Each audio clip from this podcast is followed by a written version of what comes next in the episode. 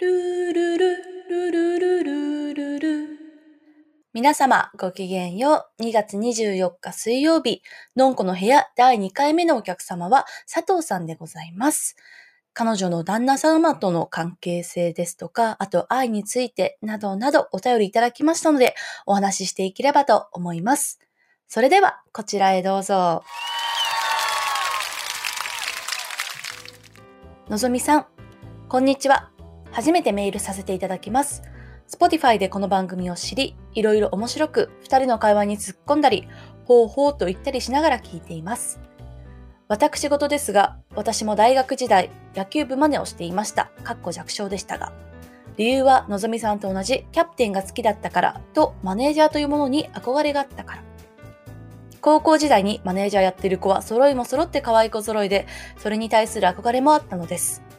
しかしまあ、振り返ればとことん向いてなかったよなと思います。部員のために何かをする、自分のことではない人のために見返りを求めず何かをすることがあんなに難しいとは。その時に気づいていればよかったのですが、失敗を生かせず結婚して案の定旦那とはうまくいっていません。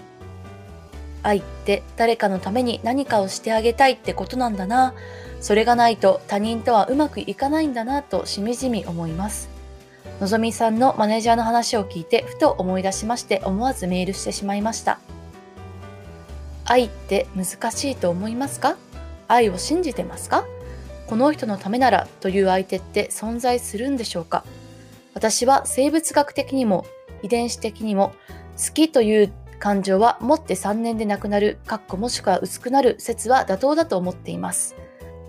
人類の進化の過程の途中である今の時代を生きる我々は子孫を残すという命題を DNA に刷り込まれて生きているだけでそこに愛なんて存在するのかと疑問に思うからです。そんな我々に愛を持って他人と一緒に思い合って生活するなんてできるんでしょうか？長くなりました。しかも取り留めないですね。すみません。お体ご自愛ください。これからも楽しみにしています。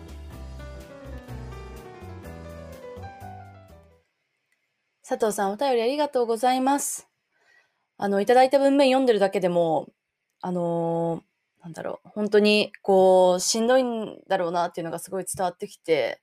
結構読んでるだけでも胸をちょっとギュッと締め付けられるなと思いながら読ませていただきました。で、多分あの、ラジオを聞いてくださってると思うのでご存知だと思うんですけど、まあ私自身はあの、28歳、独身、1年前に彼氏と別れたという状況で、で、最長でね、彼氏も付き合ってても、2年弱ぐらい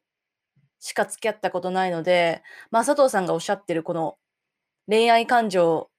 っていうのはその3年で亡くなるっていう説を乗り越えたこともないような人間っていうのをまあちょっと前提に一応ちょっと置かせていただいた上であのお話ししたいなと思うんですけど、で、まずね、この同じ野球部のマネージャーをやってたってことでね、すごく親近感が湧きますね。私はね、ほんとね、うーん、1年半ぐらいやったのかなぐらいはやったんですけど、なんか、わたまあ私の場合も、確かに、なんかみんなが求めてる、そのマネージャー像と自分が随分かけ離れとるんじゃなって、すごい思ったっていうのと、まあ当時付き合ってたキャプテンと別れたからっていうので、まあ野球部までは辞めたんですけど、まあ本当確かに多分ね、あの、まあ同じような気持ちを抱いてたんだと思います。なんかまあ、可愛い、まあ、じゃあ可愛い子の方がありがとうって言われるってわけじゃないけど、なんかすごい迎え入れられてる感じが したし、なんか私がこう、必死それに負けじと、いや、マネージャーたるもの、その休み時間に一人だったとしてもボールを磨くもんだろうみたいな感じで、こう一人でね、こう、いそいそとボール磨いてても、なんかすごい虚しくて で、まあ辞めたかったっていうのも、まああったので、まあもしかしたら同じような感情なのかなと思いますね。まあでもこれって別に、その佐藤さんがおっしゃってるみたいな、別に失敗、失敗では全然ないと思いますよ。うん。で、まあ私がその時思ったのは、まあ、求められてもいなければ、まあ確かによくよく考えると別に自分のメリットでもないというか、ボールを磨くことが。なんかボール磨くことが楽しくて、それが部員のためになってるんだったらよかったけど、なんか、いや、これやるのがマネージャーたるもの当たり前だろうみたいな感じかつ、絶対このただ可愛いマネージャーよりも、これやってくれた方がみんな喜ぶはずだろみたいな、そういうその、私のエゴの押し付けだったのではないかなって結構思いましたね。うん。てかまあ、まあそういう考え、感じだと、まあ確かに私も失敗だったのかもしれないけど、まあそれとそれで一つの経験だったなとは思っていて、で、うん、まあ今は旦那さんとうまくいってないってことなんですよね。で、まあ具体的にね、どううまくいってないのかっていうのはちょっと分かりかねるんですけど、まあもしかしたら、あのその妻まあ、やっぱあるじゃないですか、その、妻たるもの、なんか散歩下がって、毎晩美味しいご飯作ってみたいな。なんね、旦那さんに分かられぬよう、靴磨きしてとか、うわ、あるのかもしれないけど、うわ、絶対無理。ま、私は絶対無理ですね。で、もしかしたらね、そういうことをこう、まあ、ちょっと今言ったどこまでか分からないけど、なんかちゃんと旦那さんのことをあの、しっかりこう支えているけれども、例えば旦那さんからね、ありがとうって言われる頻度が少なかったりとか、なんか自分ばっかりこう頑張って、あの、尽くしてるような、なんかそういう感覚が、なんかもしかしたらあるから、あの、今しんどくなっちゃってるのかなってあの、読み取っていてですね。うん、で、難しいですね。なんかなんか私はやっぱりその、今、独身だから、何の役割も与えられてないし、あの、こういう、まあ、もうね、社会もうフリーランスだし、スナックで働いてもいるし、なんかその、社会人像からも外れてるから、なんか、この役を社会で生きる上で演じなければならないっていうものが、ま、私はもうそもそも今ない。ま、もしかしたら、ま、どっかしらあるかもしれないけど、ま、ないつもりで生きてるのでなんかただ、その、何かをやるときは自分がやりたいかやりたくないかだけの軸で考えて生きられるんですよ。いや、こんなこと言ったらほんとに結婚できなそうな予感しかしないですけど。まあ、だから、なんかその、見返りがなくて嫌だみたいなことはまあ、今の生活ではないですし、まあ、これまでじゃあ彼氏と付き合ってた時とかでも、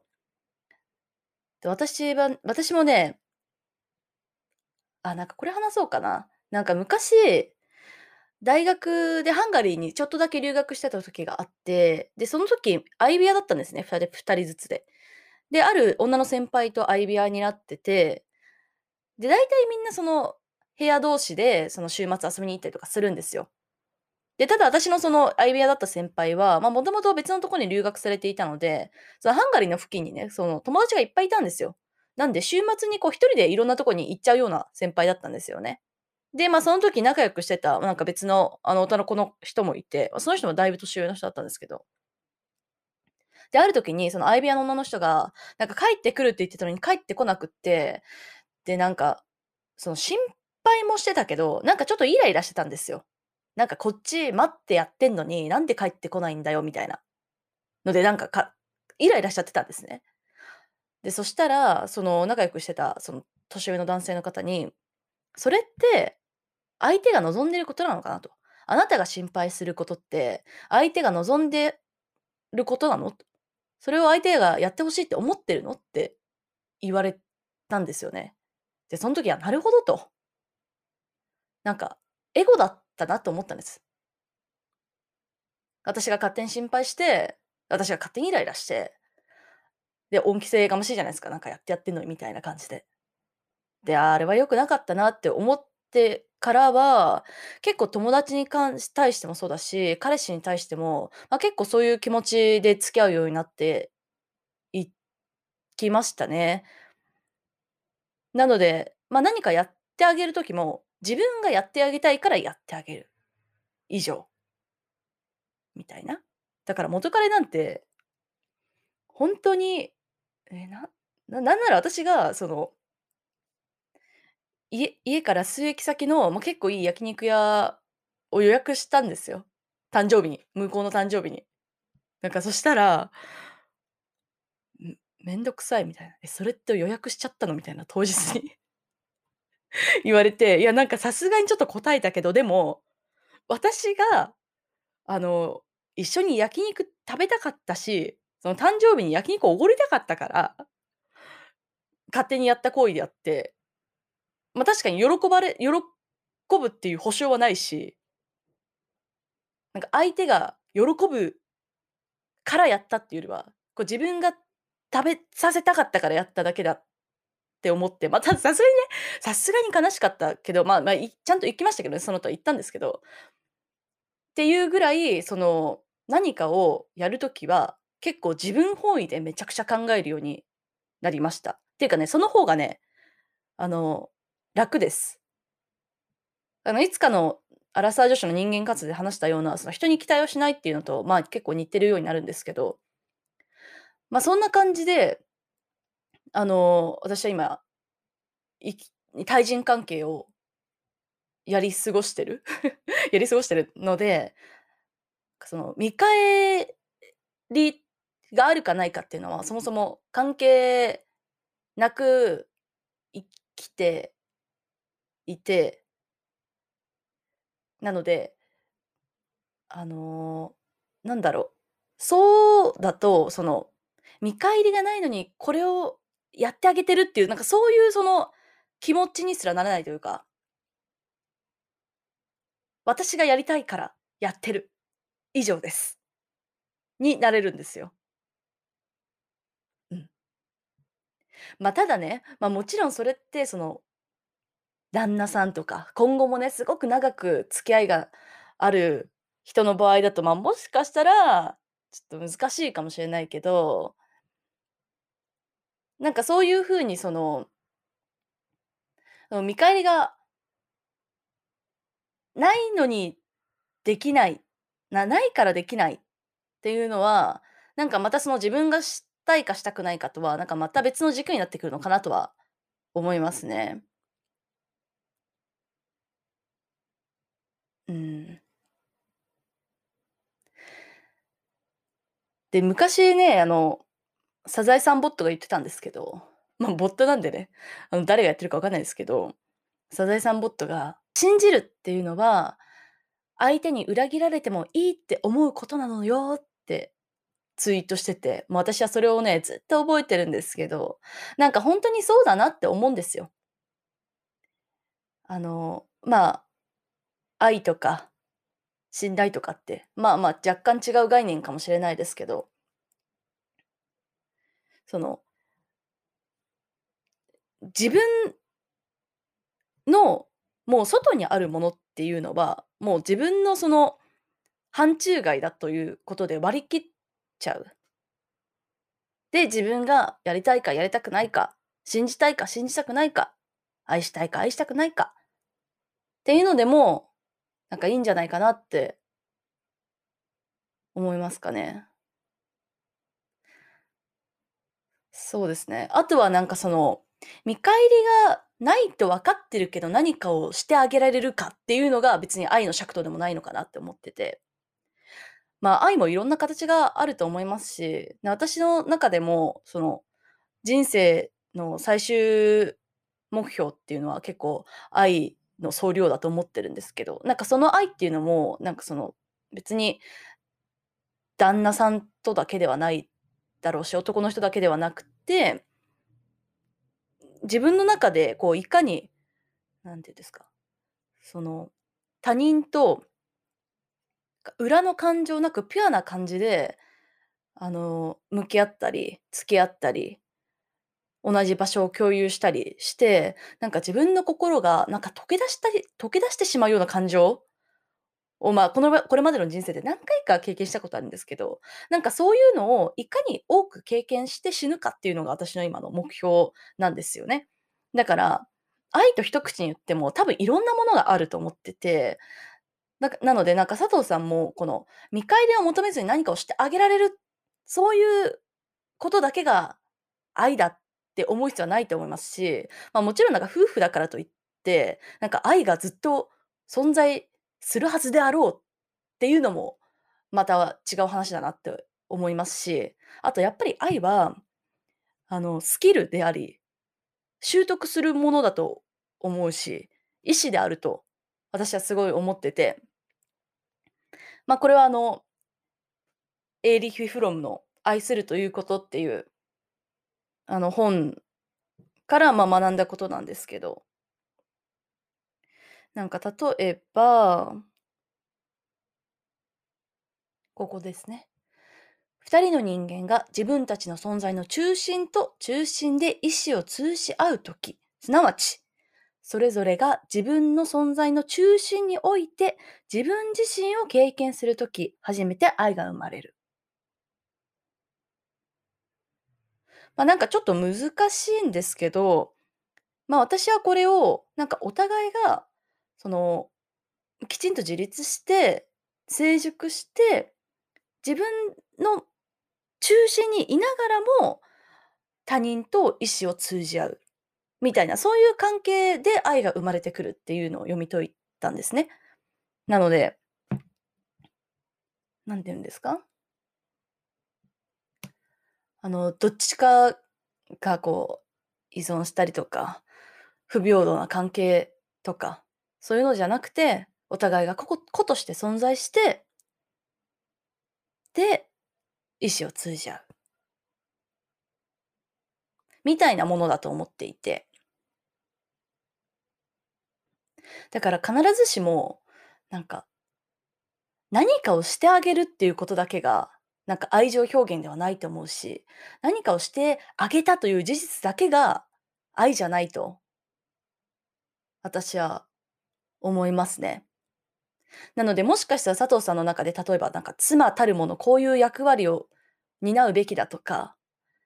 妻だから旦那を愛さなきゃいけない。で、その愛の形とはこういうものであるべきだ、みたいな、なんかそういうその概念が、あのもしかしたらもう自分の中で、あの、醸成されてしまっているかもしれないんですけど、まあ、私的にはそれは必ずしもそうじゃないのかなと思うので、まあ一旦そういう概念を自分の中で壊してみたりとかするのも一つの手じゃないかなと思います。ではエンディングもですね、と愛するということの中から少しだけ読んでいきたいと思います。聖書に表現されている汝のごとく汝の隣人を愛せという考え方の裏にあるのは